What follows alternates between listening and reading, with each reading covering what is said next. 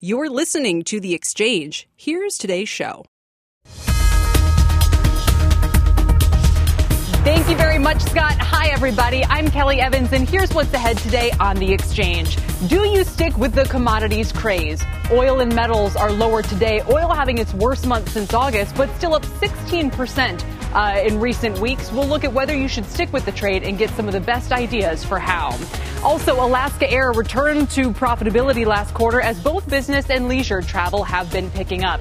As we see rising fuel prices, we wonder if they'll hit the carrier next quarter. We will speak with Alaska Airlines CEO about that coming up. And shares of Crocs climbing today on a big earnings beat. I showed you my son loves his. The company saying it has worked to minimize global supply chain disruptions despite temporary problems with its suppliers in Vietnam. CEO Andrew Rees will join me to discuss. But first, stocks are kind of mixed today after yesterday's record intraday highs for the Dow Jones Industrial Average. Christina Partsinevelos here with more of the breakdown. Christina? That is right, Kelly. We've got a mixed bag today. This is after investors digest earnings reports as well as labor data that we're getting right now. We are seeing the S&P 500 pretty much flat to the negative. Uh, specifically with the S&P 500, it's the sixth positive session in a row. That was yesterday, the longest winning streak since July. It also closed just one point of its record close. The Dow, though, is down about four tenths of a percent right now, but it managed to close above its 200 day moving average yesterday. That's 321 straight sessions above that. And the NASDAQ, we can see up ever so slightly. Currently, though, there's no sector that is more than 10% from its 52 week high. Energy is the biggest lagger. We can see dragged down by Kinder Morgan and Halliburton. And then other sectors in the red, you got materials as well as financials dragging down the Dow. And then the winners, consumer discretionary as well as utilities. But I want to talk about cars.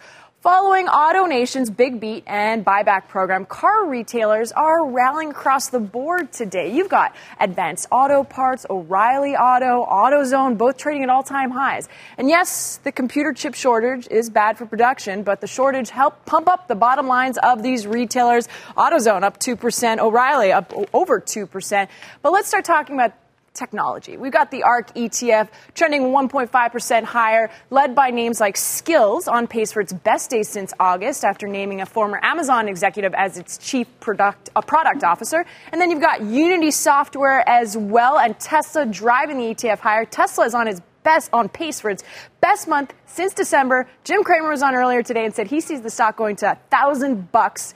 The company is continually squeezing out more profit from each vehicle sold. You can see Tesla, 894, so definitely has a little bit more to go to 1,000. Yeah, almost a $900 billion market cap now. Christina, thank you very much. Thanks. Now, while equities have been hovering near record highs, commodities have seen a divergence in performance. Copper on a monster run lately. It's up 30% this year and 11% in the past month alone. But silver and gold are negative on the year. Both of my next guests see opportunities in commodities, one in the assets themselves, the other in the miners, which have also lagged the market. Joining me now, Bryce Doty is a senior portfolio manager at Sit Investment Associates, and Michael Cuggino is president and portfolio manager at the Permanent Portfolio family of funds. So, who wants the miners? Cuggino?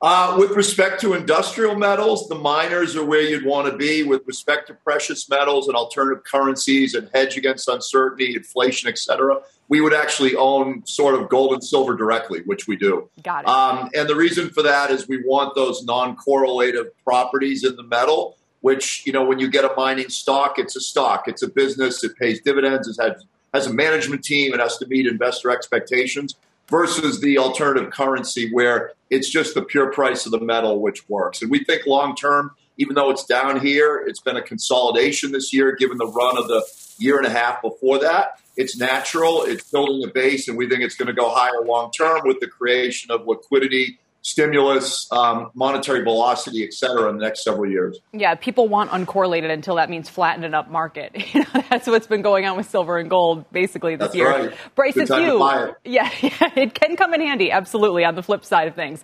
Um, Bryce, you like the SILJ, among other things, but let's just start with why you like the junior silver miners here. Well, we like uh, having both the, the direct commodity as well as the actual miners. I mean, uh, it, it just was pointed out that they do not act the same. Well, they really are based on different things. One is fundamental earnings, management team, and, and the profits that can go with it.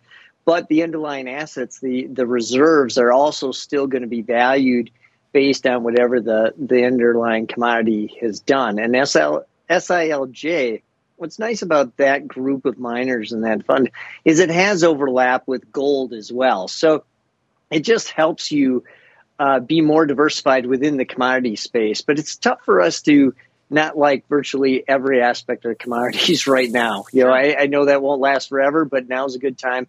And SILJ is just going to be a nice uh, way to diversify and even out the ride in that commodity space. For two guys who are very bullish on commodities right now, Bryce, I'll start with you. Why don't I see any crypto picks here?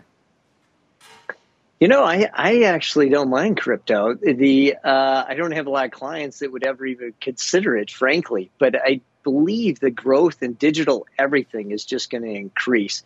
Um, you know, a, a, more traditional strategy there to take advantage of digital transactions would be iPay as an ETF, hmm. but uh, straight crypto is is something I think everyone should just have a little bit of, just so they pay attention to what's going on. It's not going away it's just going to evolve over time to a point where some of the flaws that are embedded in Bitcoin will go away. There will be other types of cryptocurrencies and digital currencies that will improve upon the process. You know, Tether is one step in that direction, but there's there's going to be multiple generations of improvement on that front, and you and you need to pay attention. You need to be there. Uh, so I I definitely uh, am uh, am a fan of that. I just don't have any customers that really even consider at this point. Yeah, and I should note here that your other picks, uh, you know, people who say, okay, well, give me something outside of commodities or outside of crypto. You like the VALT conservative bond ETF. You like Hack the cybersecurity ETF and away, and that's a travel tech ETF, obviously. So a couple of different plays there for the market as you say we're moving towards digital everything. Michael, what about you? I mean, again, we don't have to spend too much time on the crypto piece of this, but where do you see sort of um, risk assets performing, broadly speaking, kind of from here into year end?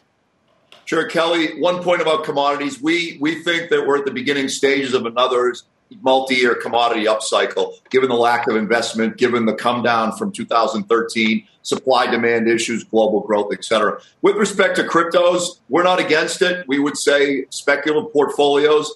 Um, if you're willing to lose what you have or experience volatility, um, you know it's it's an interesting place to be, but you need to know the risks as well as their potential rewards. Um, it's not tax efficient, but it's certainly a growing area, whether it's the currency values themselves or the uh, or the blockchain technology. We think that there's a lot of future in blockchain technology. Um, crypto valuations, though, I mean, to me, it's a little bit uh, whether it's a bar of gold or a tulip. I'm not sure. There's no there's no sort of metrics you can value it on other than greater fool right now.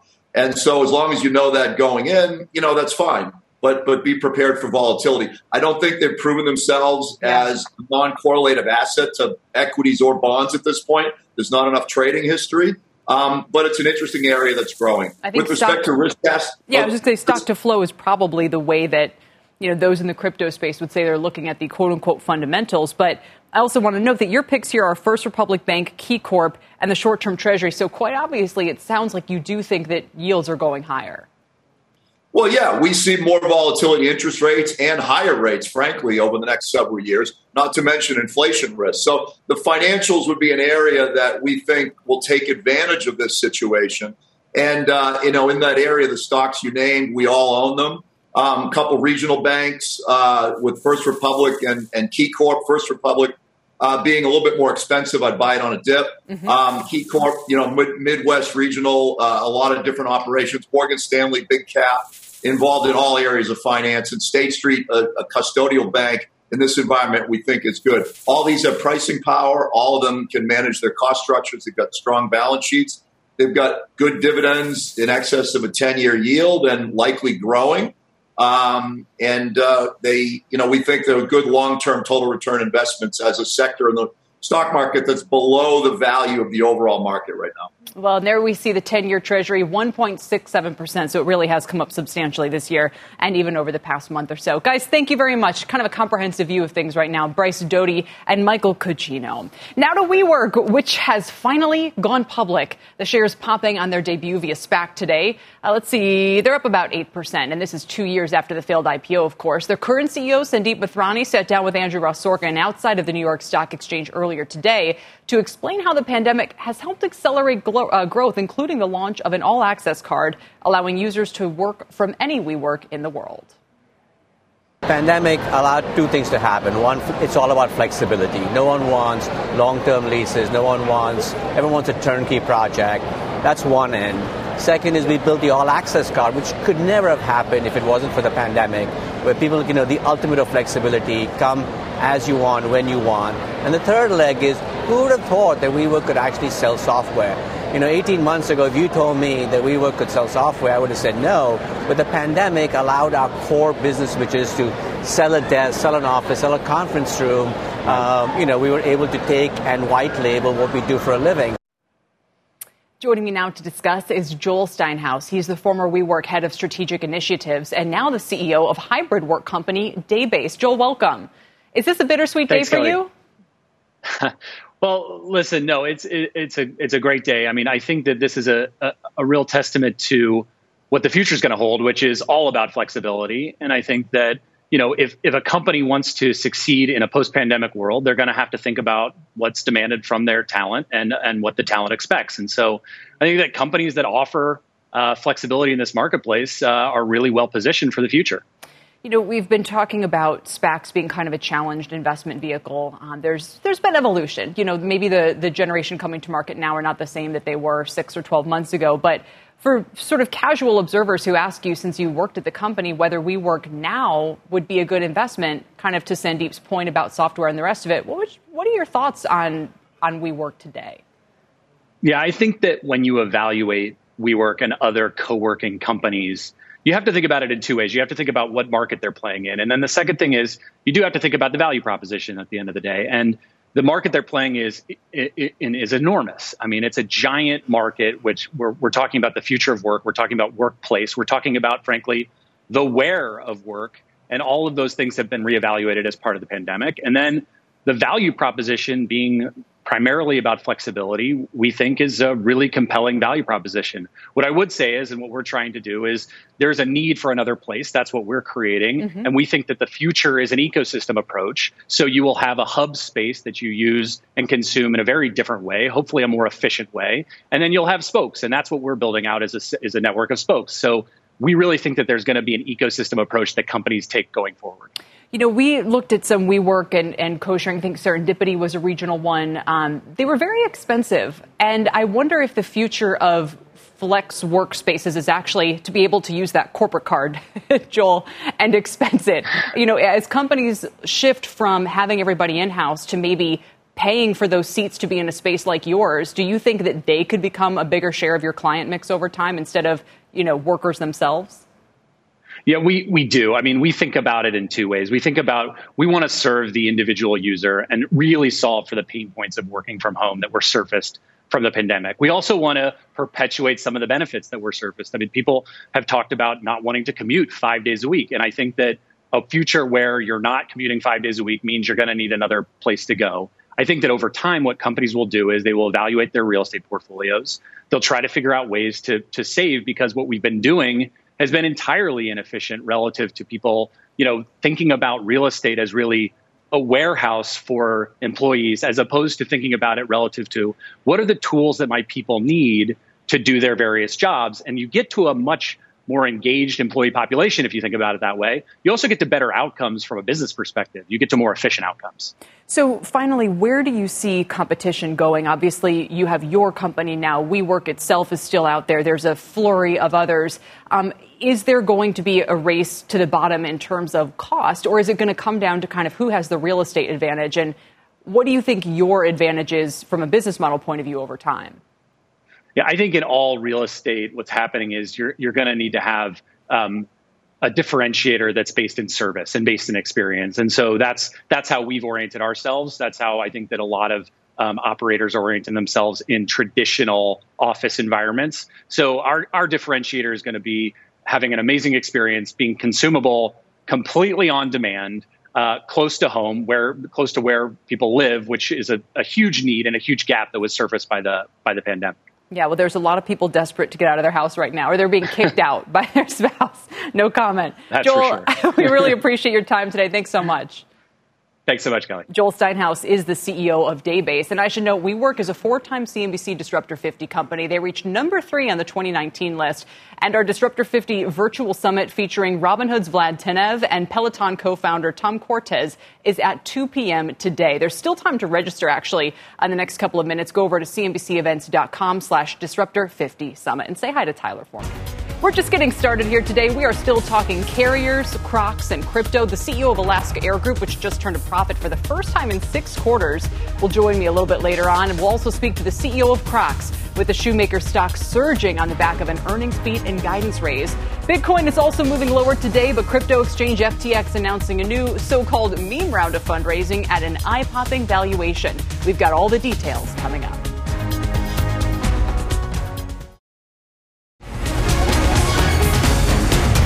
Welcome back to the exchange. Shares of Alaska Air are slightly lower today after posting better than expected results this morning. They're coming off a 45% gain over the past year as passenger traffic has more than tripled.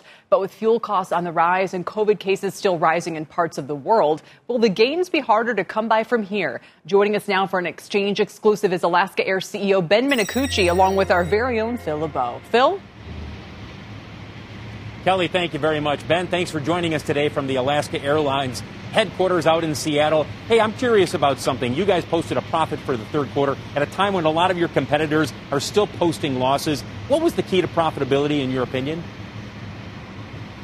Well, thanks, Phil. Yeah, it was just a great quarter 12% pre tax margin, you know, our first profit in, uh, since the pandemic began. I just want to start by thanking just the amazing employees at Alaska. They've worked through this pandemic and now we're celebrating a great success. Uh, you know, some of the key, uh, you know, strategies were how we deploy capacity. You know, we had a very measured approach, a very disciplined approach, and we only brought back 80% of our capacity. That allowed us to match supply and demand, but also, you know, uh, allowed us to execute our operation in, in, a very good way. So we had, you know, top performance and, uh, you know, we were in top near the top of the industry for operational performance in terms of on-time arrivals and completion rates. So, you know, that's that's a huge key to it. Ben, you have huge exposure to Alaska, hence the name Alaska Airlines, and you also have huge exposure to California, basically up and down that coast. Alaska is getting hit by COVID 19, a surge in cases up there. California has the mask mandates, which has, for some people down there, said, look, tourism is not where it should be. How are you managing those two areas, and how much is that weighing on your business? You know, so far what we're seeing is, you know, some impact. Of course, the Delta variant has weighed on, on our results. Uh, you know, pretty much for September, we're seeing some impact in October. But we're seeing we're starting to see a shift here. Uh, you know, right now in the last two weeks, we're seeing bookings strengthen. You know, in fact, what we said for the fourth quarter, Phil, is that we we, hope to be break even to slightly positive. You know, as we uh, as we end the quarter. So we're starting to see some, we're starting to see this Delta variant get into the, the rearview mirror, and we're starting to see some, some positive traction. Ben, are you concerned about staffing shortages? And I bring this up because the Wichita airport said that you guys were cutting back some of your flights from there, and they cited labor shortages. And frankly, this is an industry that, when it comes to pilots and when it comes to certain areas, uh, staffing can be a little bit tight, especially when you have the vaccine mandates coming in. Where, what are you sitting at in terms of uh, staffing, and are you any? Do you have any concerns there? No, you know we're in a good position now with staffing. You know, like I said, I think one of the keys was how we deploy capacity. We're we're reintroducing uh, capacity as a measured rate, so we're at 80% now. We'll be at 100% by next summer. So staffing right now is good. You know, we're we're hiring, we're getting people into into the door. Uh, we're hiring 600 pilots next year, 800 flight attendants, 130 mechanics, over 1,100 airport workers. So uh, so far, you know, we're, we're not having trouble attracting folks uh, into the door, so I feel good about our staffing numbers. Uh, but, you know, it is a challenge, especially at the entry level uh, uh, market, entry level labor market in a place like Seattle. But so far, so good. We're making, we're making some traction. Ben, it's Kelly here. If I could just ask how you're managing jet fuel costs, especially the volatility that we might see, and do you have any hedging strategies for that that could maybe benefit or cause some concern? Yeah. Kelly, great question. You know, like, so nobody likes paying more for gas. And, uh, you know, whether you're pumping it into your car or in this beautiful 737 MAX that's behind me, uh, the cost of fuel is a, is a huge drag. So, quarter to quarter, we're seeing about a 30 cent increase in the, in the price, of, uh, price of fuel per gallon. And for us, that, that amounts to about $50 million. And so that's a huge impact to the bottom line. So in terms of fuel hedging, you know, we're 50% hedged uh, on our fuel, so that's going to take the sting out of sting out of fuel.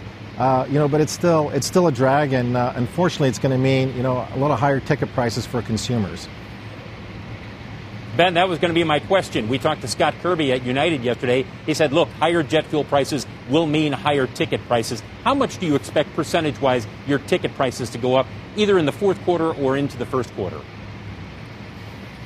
You know, it's hard to say, Phil. You know, like, you know, the, the Alaska mindset is always to have a low cost, low fare, uh, you know, mentality. So, I, again, we want to make sure that we keep fares competitive. Uh, and we'll see how fuel, uh, you know, transpires here over the next quarter. So, hard to say. Uh, you know, our goal is to bring people on our airplanes and give them a competitive fare, and, and we'll try and manage our way through this uh, through this fuel uh, fuel spike. But you do expect some increase in ticket prices, correct? Yeah, of course. Yeah, you know what? Again, we'll we'll try and contain it as much as we can with our fuel hedging, but there's going to be some incremental increase in ticket prices because of the cost of fuel, for sure. Ben Minicucci, the CEO of Alaska Airlines, joining us today from the company's headquarters uh, in Seattle. Ben, thank you very much. And yes, he is in front of a brand new Boeing 737 MAX. Kelly, I'll send it back to you on a day with a lot of airline earning report Alaska stands out as the one that posts a profit. Back Ab- to you. Absolutely. No, that point is very well taken. Phil, thank you uh, if, as well. Our Phil LeBeau joining us with the CEO of Alaska Air this afternoon. Coming up, Crocs on pace for its best day since July after crushing results. We'll dig into how they're able to avoid supply chain problems holding back other companies. And the KraneShares China Internet ETF, the KWEB, is on pace for its third straight weekly gain and best month since January. Is it clear sailing from here now? We'll explore that.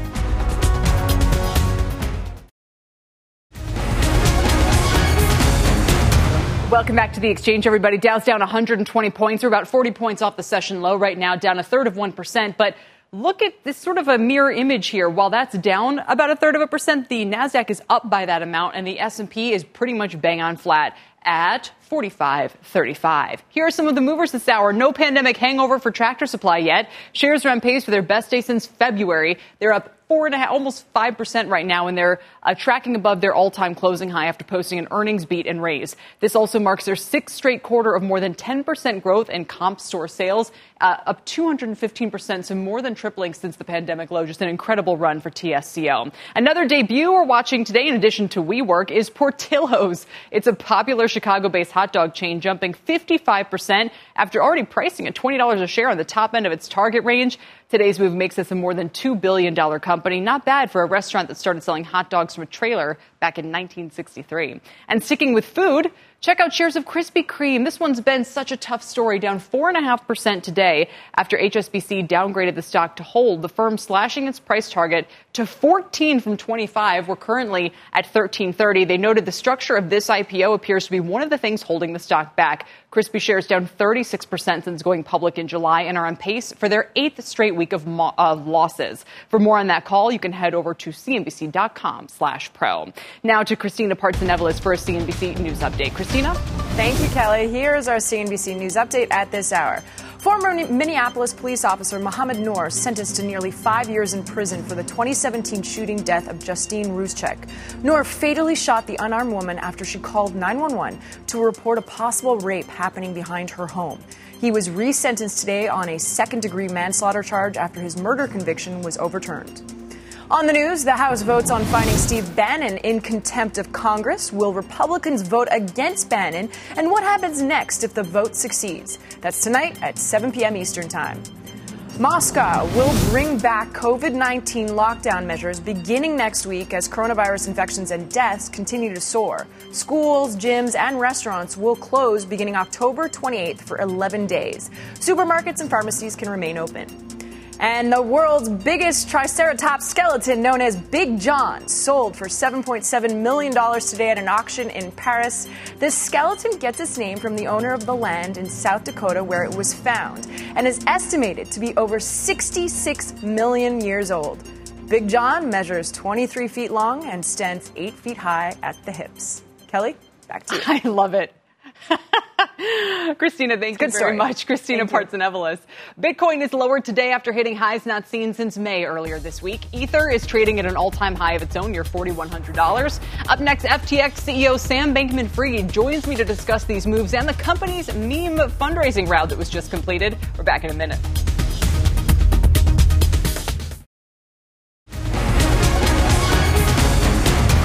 Welcome back to the exchange. Bitcoin dropping today, but it's still up more than 10% over the past week. And its move to fresh highs is coming amid new disclosures that show the crypto industry has been ramping up lobbying spend. Eamon Javers has the numbers.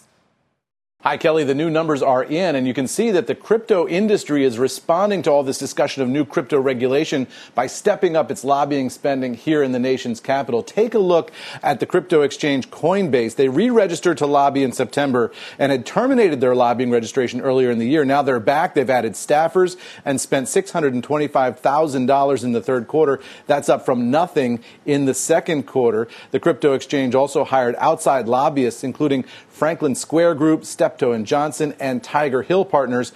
A spokesman for the company told CNBC, quote, our public policy presence in Washington, D.C. is growing to meet the moment and to represent their views in critical regulatory debates. We also see a trade association for the crypto industry, the Blockchain Association, spending $210,000 in the third quarter, and that's up from $160,000 last quarter.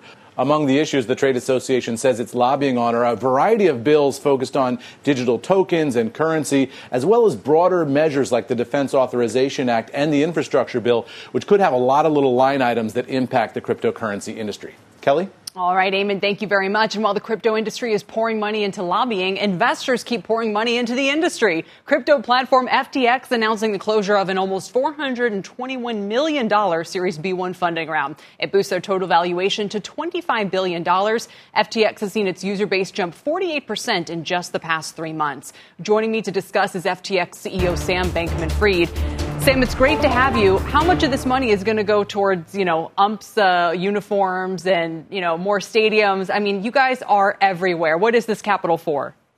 Yeah, it's a really good question. And, you know, the honest truth is I'm, I'm really excited about the various endorsements and partnerships we've made. Um, but all of those together are things that are way less than our sort of net profit outside of that. So all of the advertising, all of the endorsements are things that, that we could meet just with our normal business operations we're in a really fortunate place to be able to be, you know, a quickly growing company, which is already uh, strongly net sort of positive cash flow. Um, the biggest use of, of the investment proceeds is more likely to be uh, acquisitions and investments. We've already done a few. Obviously, we you know acquired Blockfolio last year, uh, LedgerX a few months ago, and there are a number more that we're looking at. What about, so we're showing some of your all star uh, spokespeople, if we want to call them that. I, I, have to hand it to you for the Tom Brady and Gisele commercial, which I thought was pretty clever. Um, Thank you. How much more is going to go into that kind of high profile celebrity endorsement? Yeah, you know, I think we might do a bit more. I think that we're sort of like nearing the end of, of, of ramping that up, at least for now. Um, obviously, we'll have to see what happens. And, you know, because our targets here are to form partnerships that we are really excited by and that we hope our users will be really excited by too. It's really dependent on exactly who we can, you know, work something out with. So there's a fair bit of uncertainty about exactly how many we'll do. Um, it, it is just super dependent on the details, but you know, I would guess there will be a few more. So let me turn now to the sort of the FTX platform itself. And, you know, if you guys were to enter another stress test, we spoke with Caitlin Long earlier in the week, who is warning that Bitcoin often has drawdowns of, on average, like 68%. You throw in leverage in the system, and, you know, she's kind of hinting, well, couldn't be out of the question. What if it falls 75%? And that kind of stress test, and granted, we went through a 50% drawdown earlier this year, would your platform be able to sort of meet the sudden rush for the exits? How much of this capital that you're raising goes into kind of shoring up that structure? And what would you tell any investors, buyers, traders who might be nervous about that?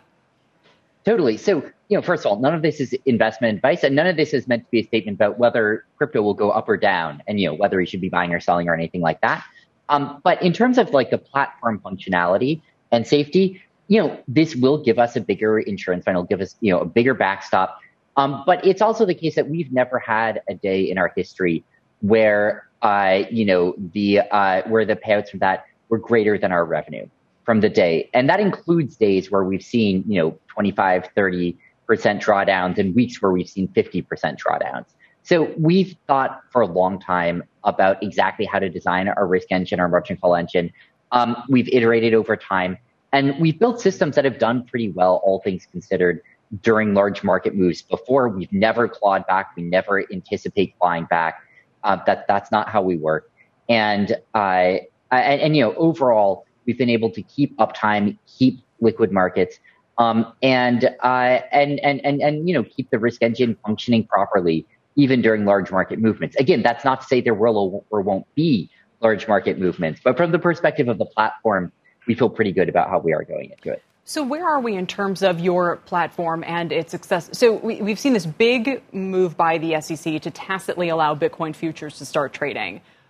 Yep. What is the status of FTX for people in the U.S. who want to use the platform? And what do you think this now means for the scope of U.S kind of regulation, if we want to call it that, of the crypto industry over the next six to 12 months? It's a huge step forward. And I think it, one thing that is really cool about it is that the SEC for a while has been signaling what would need to happen for them to get comfortable with the Bitcoin ETF. And this is very much in line with it, right? All of the rejection notices that they sent were, you know, many of them were combined with color about, look, our biggest concern is the regulation of the markets, of the venues that these Bitcoins would be trading on, right? Especially anti-market manipulation regulation. And, um, you know, the, uh, the, the Bitcoin ETFs that we're seeing right now on our regulated futures platform. Um, I think that we're going to see more and more structured products with cryptocurrencies and them popping up that draw on regulated platforms. Um, we're excited to join that, frankly, with, you know, we acquired LedgerX, which is a CFTC licensed platform earlier this year. Um, I also think that we may see spot cryptocurrency exchanges, uh, you know, enter a new regulatory framework sometime over the next few years to be determined what that looks like. Um, but I, I, would not be surprised to see more regulation of the markets and exchanges, especially on the anti-market manipulation, yeah. um, you know, healthy market side. And you have a legions of quotes here. I mean, your investors are not just big venture capital firms. You also have the teachers uh, innovation platform. You have, you know, sort of pension type funds and uh, institutional investors and the traditional venture capital here all looking at what they think is kind of the future of the financial system that you're, that you're working on. They believe you're in the Bahamas speaking with me now. Would you ever move your headquarters to the U.S.? So we do have a U.S. headquarters for U.S. business. Um, it, you know, right now Chicago is our, our largest office, so we also have some in, in Miami um, and, and a few other places. Um, you know, in terms of, of, you know, what is sort of the relative, uh, you know, activity of those two venues, today there's way more volume that trades on the international platform than on the US platform. Um, it's probably a factor of 30 or so different. Um, I'm really optimistic that we may be able to grow our US footprint by, by quite a large amount over the next few years. And, you know, what are the things that are going to lead to that? Um, it's all licensing and regulatory. Um, at least that's a long part of that. Yeah. Um, you know, I think that, that again, we see LedgerX as a big piece of that. We're excited to work with the CFTC, excited to work with the SEC, um, and with other regulators um, to figure out how we can have, you know, fully regulated and licensed market activity in the United States, which is able to mirror the sort of, uh, you know, combination of futures, you know, spot and collateralization uh, that really makes the capital efficiency of yeah. the platform work. Exactly, exactly. Sam, great to have you today. Congrats, and uh, please keep us posted. We appreciate it. Of course, thank you. Sam Bankman Fried of FTX. Coming up, this freight name has climbed 16% over the past month, is up 34% from its 52 week low. We'll reveal it and tell you what the CEO said about inflation next. And as we head to break, take a look at shares of Digital World Acquisition Corp, soaring 335% after the company announced a plan to merge with Donald Trump's Trump Media and Technology Group. They plan to launch a social media platform called Truth Social, backed by none other than the former president himself. The venture is valued at $875 million, including debt, and the deal is still pending shareholder approval. Again, DWAC trading at almost $45 a share right now. We'll be right back.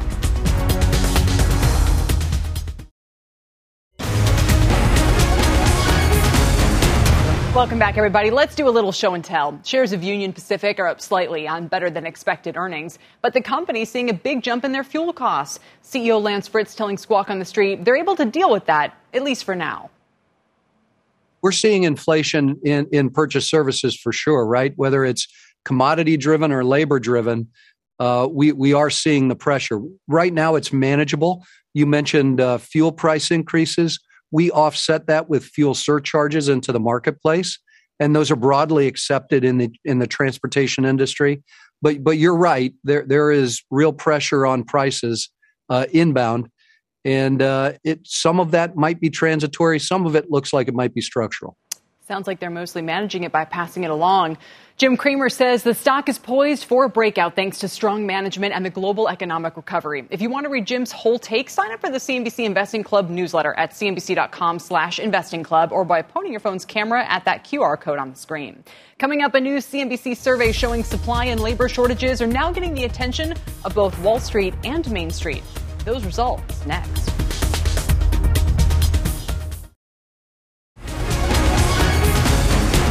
Welcome back. CNBC's latest All America Economic Survey has found it's not just businesses noticing the supply and labor shortages, it's really starting to hit home. Steve Liesman is here with the numbers. Steve?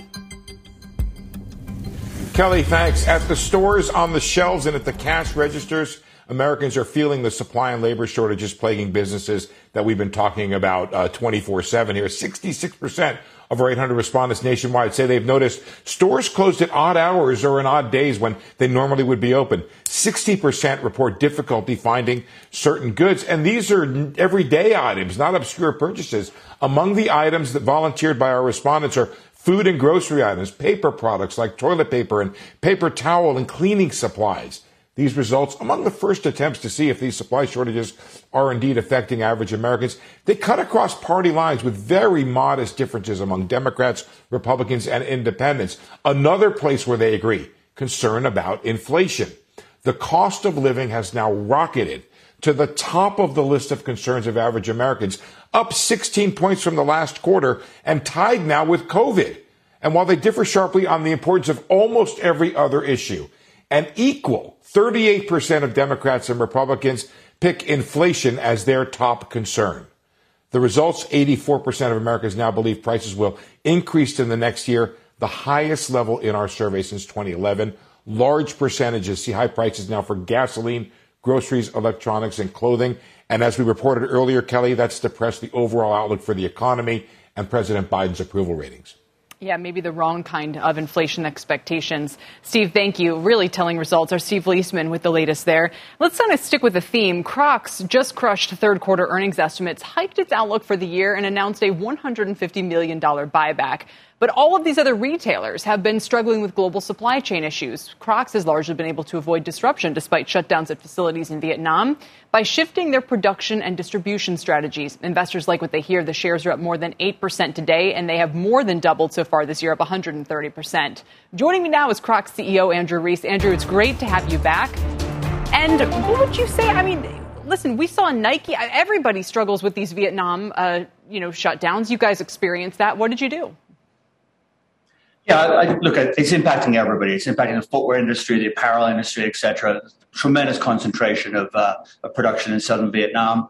Um, I would say the good news is the factories are reopening. Um, as of today, the majority of our factories are, are open, but there was a period of weeks there where, where, that production was was absent. So, you know, we did, you know, generally what people would expect us to do. So we shifted production to China, to uh, Indonesia, to uh, also a little bit to Bosnia um, for our European business. Um, we we cut our line a little bit, so we narrowed our SKU base so that our productivity in the factories as they ramp back up will be much better and we'll be able to catch up. And we're also using pretty extensive air freight in the first quarter of next year to accelerate the delivery of those goods, both here in the United States and also to EMEA. So it's a lot of work and it's a lot of investment, but yeah. I would say, you know, our teams are really good at this and we've been able to, you know, combat this headwind very well. So let me reiterate that. So in part, you shifted production back to China, which is interesting, um, but also to Bosnia, Indonesia, like you said. Uh, fewer products in the offering, so you can kind of simplify things and bounce back more quickly. Uh, and I thought it was really interesting that you mentioned you've been using airplanes to deliver. It's the same thing that we heard from Signet Jewelers. They've been able to avoid supply chain snarls by using planes instead of ships. Crocs are probably as light, if not lighter, than jewelry. so you guys yes. are, are uniquely uh, able to do that. Um, so does that mean that you basically were able to sell all of the product that people wanted to buy, or did you still have to forego some sales?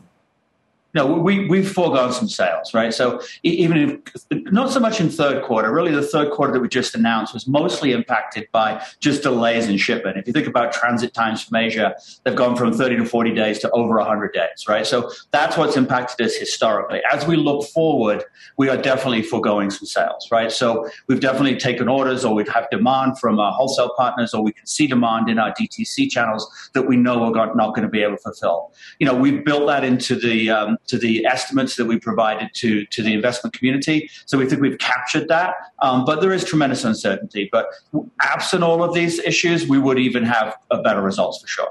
How would you describe the demand from the U.S. consumer? We had kind of a troubling survey yesterday where it was from Deloitte. They said, you know, high income consumers are going to spend 15% more, low income consu- consumers 22% less. I would imagine you guys are going to benefit from discretionary. I look behind you. These are fun, popular, fashionable items. Uh, it would seem like this would be a good holiday season for you, but I, could you just offer a comment on kind of the scope of your sales to the U.S. and how that stacks up with the rest of the world? Yeah. So um, the, the, U.S. business has been very strong for us. I mean, we've really benefited over a three-year period from rising brand heat. You know, a lot of what I have behind me are the collaborations we've been doing with brands and and, uh, and celebrities, etc. And that really drives a lot of attention for the brand and builds the brand heat. That has resonated very strongly in the U.S. We've been able to grow our U.S. business, you know, for very strongly for three consecutive years. And absolutely, we have a very democratic consumer base. We have low end consumers, high end consumers, and we see you know very strong traction across the board. So the U.S. consumer, I think, is generally feeling uh, very buoyant. Um, the stimulus that has now subsided was a, was an important factor through the summer. Obviously, that's a little bit less to date. Um, but I think if you've got a brand that's in demand, and frankly, you also sell at a very um, approachable price point. The majority of our products are around $50 and below, uh, and the consumer finds it exciting and interesting and wants it. They can afford it and they're buying it. Yeah, and in all seriousness, they are great for toddlers because it's really hard to get kids' shoes on. A final question you guys are looking to make some supply chain changes, some shoe changes in order to comply with net zero initiatives. Um, do, you know, these are something that people fear is going to kind of further raise costs, hurt the supply chain. Could is this going to be a net positive for your company? Absolutely. We wouldn't be doing it if we didn't think it was a net positive. It's absolutely the right thing to do uh, for, for, the world in which we live, but we're also doing it because we think it's a good thing for our company. We think the traction that it gives us with uh, the consumer, particularly the younger consumer, far outweighs the uh, potential cost. There will be a cost increase over time. You know, how we're doing this is we're blending the uh, sustainably sourced material um, into our production. So over time, percentage of sustainably sourced material will grow, and that will allow us to achieve net zero by uh, by by uh, 2030. So we're super excited by that. But it gives us traction with the consumer. It does drive cost. Uh, we think that overall economic equation is beneficial for shareholders. And you maybe get that ESG uh, stamp of approval uh, these days as well. Andrew, thanks so much Absolutely. for your time. We appreciate it. Just fun to see that display behind you as well. So it makes me want to Thank put on Kelly. some pom pom. Crocs. Andrew Rees from Crocs, whose shares are up nearly 10% now on the session. Still ahead, Chinese tech stocks are posting big gains over the past month. Alibaba's jumped 17%. Is it too late to get in? We'll discuss that next.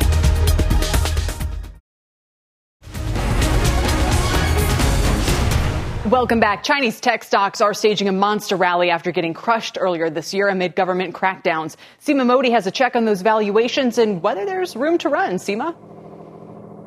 Yeah, Kelly, just a stunning rebound. The KWEB ETF now tracking for its best month since June of 2020. The turnaround in Chinese tech stocks, though, uh, putting the spotlight on valuations. Morgan Stanley reiterating its outperform rating on Pinduoduo, saying the market might have overpenalized the stock on concerns about an unfavorable regulatory environment, adding that its improving profitability picture makes its valuation look more attractive. Now, other Chinese tech names like Baidu, Alibaba, JD.com have seen their stock prices jump around 20% this month, but are still trading at a discount to their historical averages. Alibaba now at 21 times earnings, which is lower than its five year average of 28 times. Valuation, of course, is only one part of an investment thesis. The question around what Chinese regulators could do next, that remains unanswered, right? But what you are seeing is analysts, including those at Benchmark, saying that policy changes are conducive to some companies' business models, like Baidu. If you look at the investments Baidu is making, it's in line with where the Chinese government sees opportunity. One example of that is artificial intelligence. There's also a report earlier this week that China is considering uh, making more data available to search engines, which they say could bode well for a company like Baidu. I think in general, Kelly, you're just seeing after this big pullback, more investors coming in, trying to sift through the carnage, right, and find those gems. Absolutely, especially after Charlie Munger piled in. Seema, thank you very much, Seema Modi. That does it for The Exchange, everybody. You've been listening to The Exchange. Make sure you're subscribed to get each episode every day, same time, same place.